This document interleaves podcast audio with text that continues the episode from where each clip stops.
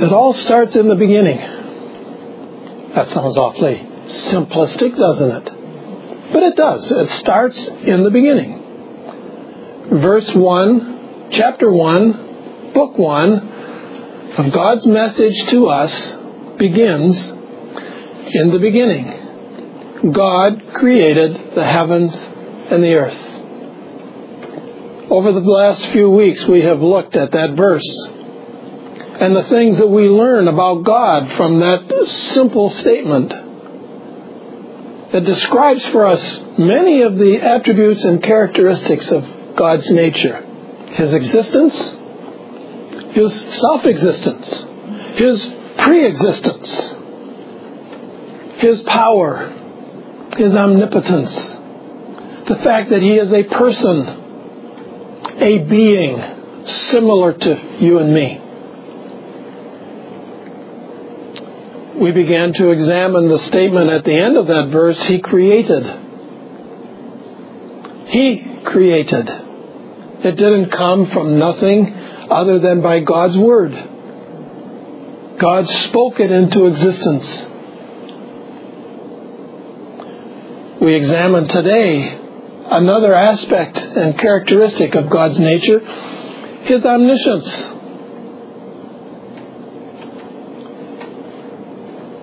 That's a big $15 word, isn't it? That would definitely get you many points in Scrabble if you could come up with it. Omniscience. What do we mean when we say someone has omniscience? Well, it doesn't mean wisdom. Wisdom and omniscience differ. Someone can lack omniscience and yet have wisdom. If you look in the dictionary, you will see a description and definition of omniscience complete knowledge, total knowledge, knowing everything. We all know that doesn't describe us. we don't know everything, do we? Uh, sometimes we like to think we do, but we really don't. And there are many in our day who would vaunt themselves and elevate themselves to such a position and think they know best for us. Mankind does not have omniscience. We do not have total knowledge and total understanding. We have incomplete knowledge. We have a knowledge based upon the era in which we live.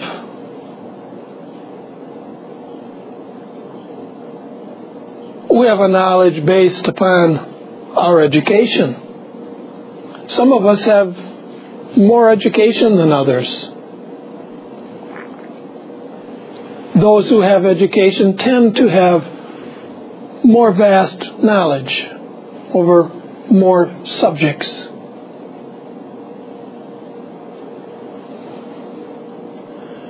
Our knowledge is based upon experience. Some of you know things far greater than I know because of your experiences. The life that you've lived, places you have lived. Your profession, your employment.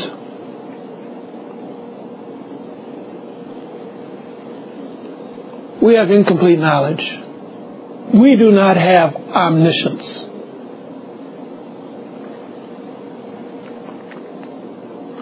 When we come to God, God possesses omniscience. He knows all things.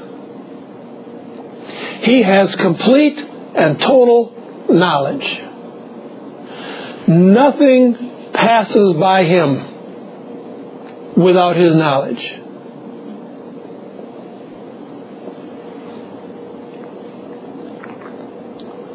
It gives to us another example and evidence of his deity. Because only he possesses omniscience.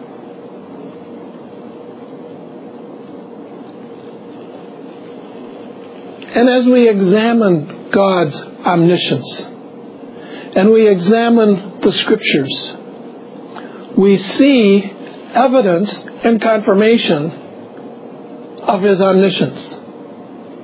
He does possess total knowledge. He knows all things about all events in history and those yet to come.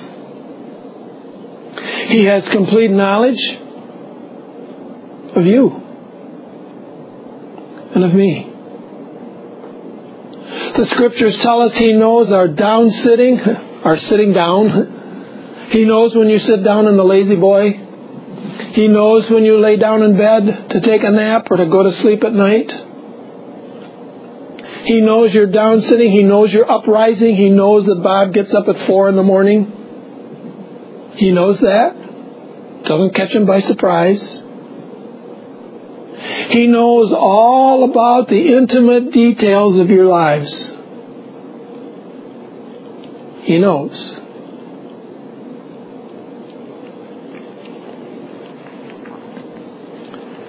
He also knows our sin. He knows our disobedience. He knows our unbelief, our doubts. He also knows our obedience. He knows when we obey Him. He knows our faith when we trust Him, sometimes in the most difficult of times. And we say, I'm just barely clinging on, I'm just barely holding on. He sees that. He knows. Nothing escapes His view. Nothing escapes His understanding and knowledge of you and of me.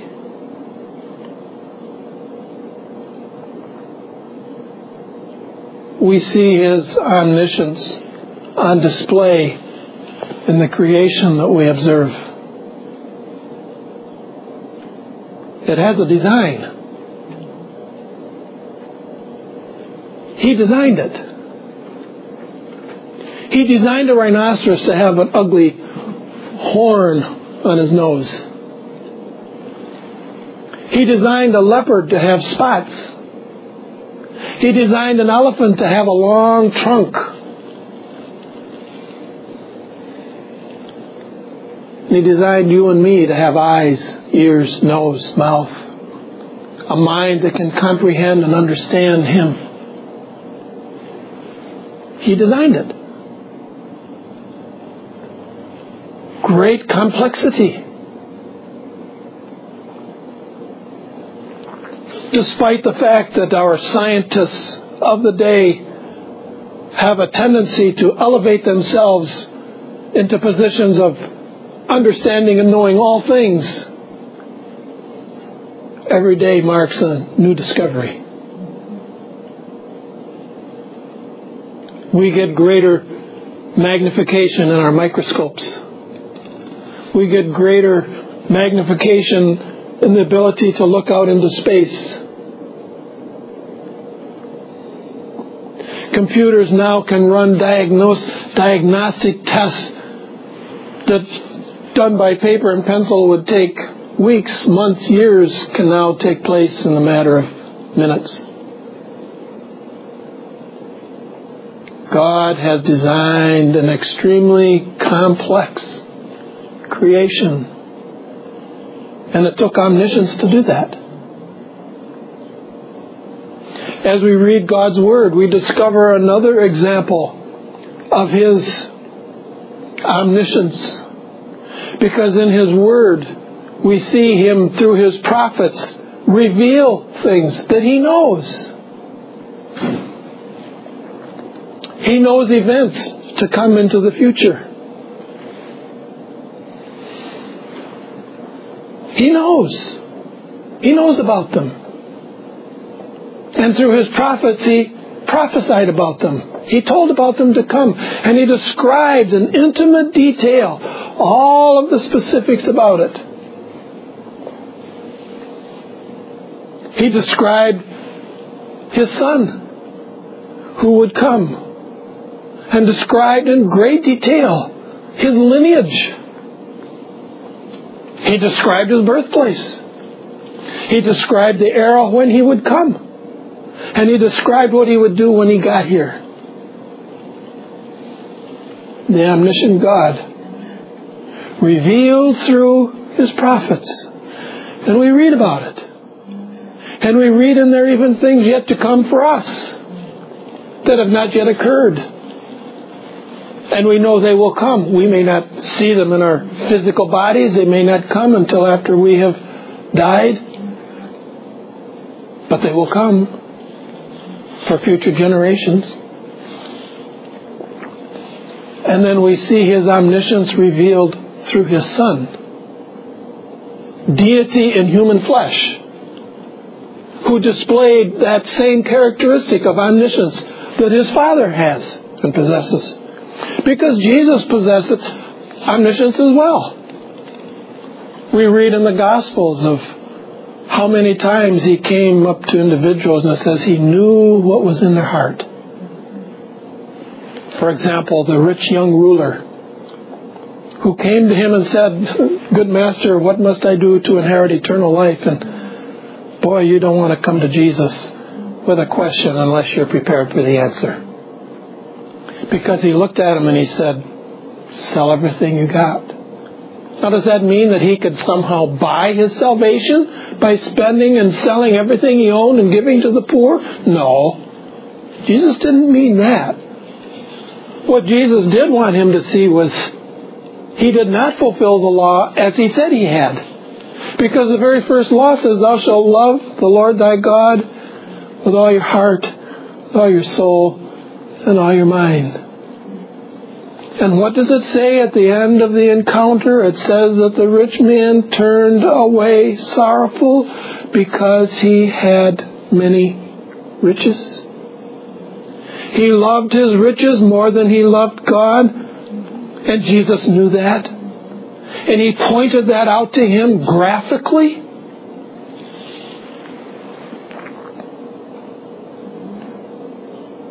And how often do we read in the Gospels of Jesus and his encounters with the Pharisees and the scribes? It says how he would look about them and he saw their heart and the hardness of their hearts, and he knew what they were plotting in their minds and the thoughts that would flash through their minds. He knew them, and he spoke to them. Well, here's a scary thought for you. He knows your thoughts too. It says he knows your thoughts and the intents of your heart afar off.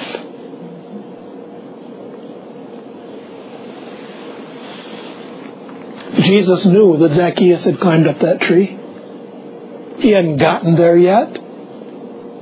But he knew. And when they came, it says Jesus stopped and he looked up into the tree and said, Zacchaeus, you come down. I'm going to your house today for lunch. And when he called his disciples to join him and to travel with him so that he might teach them and reveal himself to them, he knew right where he knew that Peter, James, and John were by the seashore. And he went there and he called them out of the boat. Come on, follow me. He knew Matthew was at the seat of the custom in the center of town, levying taxes against the neighbors. And he walked up to Matthew and said, Matthew, follow me. He knew. He knows where you are too. He knows your apartment number. He knows your finances. He knows your health. He knows everything about you.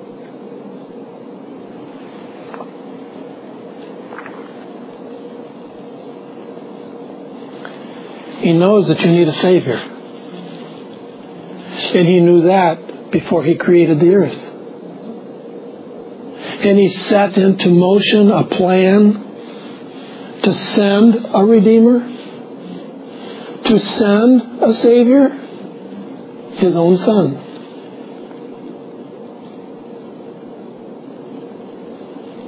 And He sent Him and gave Him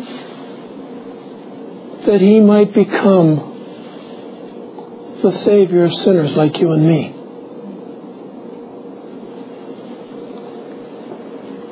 What can we conclude from these brief thoughts about the omniscience of God? God knows all things. He knows the beginning from the end and everything in between. He knows you. He knows me. He sent His Son as a provision, knowing we needed someone, knowing we needed a Savior. He sent someone and provided for us. That by simple faith and trust in that provision, we would find relief from the sins that He knows. Now and in the future.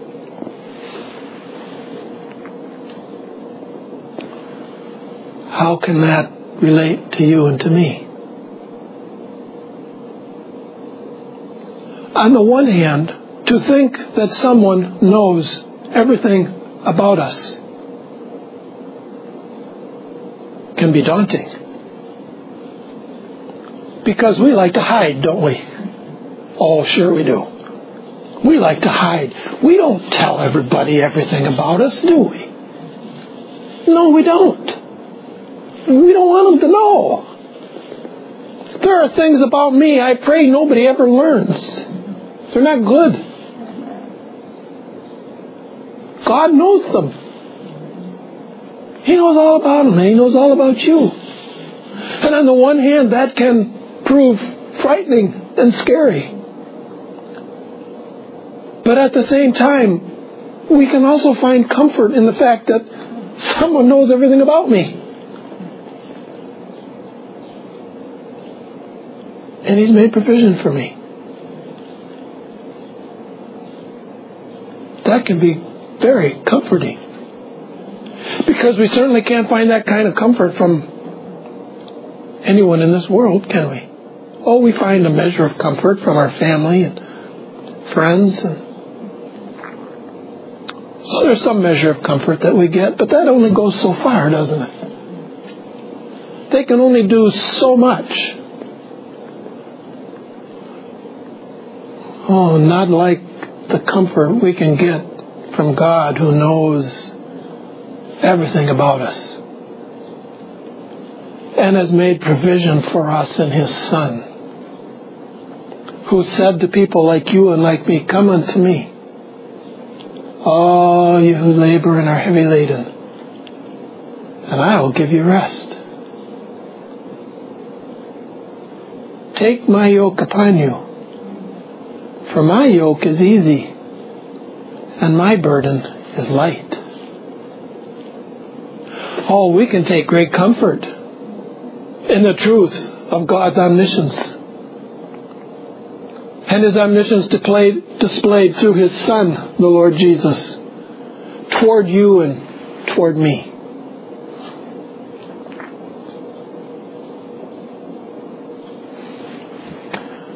What will you do? How will you respond to that? Sadly, you could reject it. You can just set that aside and say, that's a nice little homily, Tom. Those are nice little thoughts that you brought this morning, and you can just kind of set that all aside and just completely reject it. Yeah, you can. You can set aside those promptings that the Spirit of God has brought to you today. And where He has fingered in your life your failure to accept the truth about God and about His Son and how it relates to you.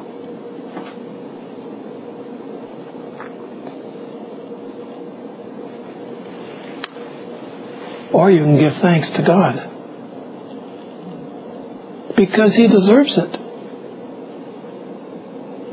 God has revealed to us one of the greatnesses of His character his omniscience, His complete and total knowledge of all things. The psalmist said, It is too wonderful for me to know and to understand. It goes beyond us to even comprehend someone who knows everything. That God deserves your worship, your love, your trust, your faith. And today I pray that the Spirit of God will open your eyes to see that truth and to call upon His provision for you. You say, Well, I remember doing that at some time in my life. Oh, I'm grateful for that. Call upon Him again. Trust Him again. Come to Him again. To be saved again? No, I don't mean to infer that. But come to Him again for help. Call upon Him. Trust Him. Believe Him. And if you have never called upon Him in a faith trusting way, I pray that today you will. He deserves it. You can trust Him. You can trust Him with your life today. You can trust Him for eternity, which He will grant to all who come to Him in faith and trust. I pray you'll call upon Him, trust Him. Let's close in prayer.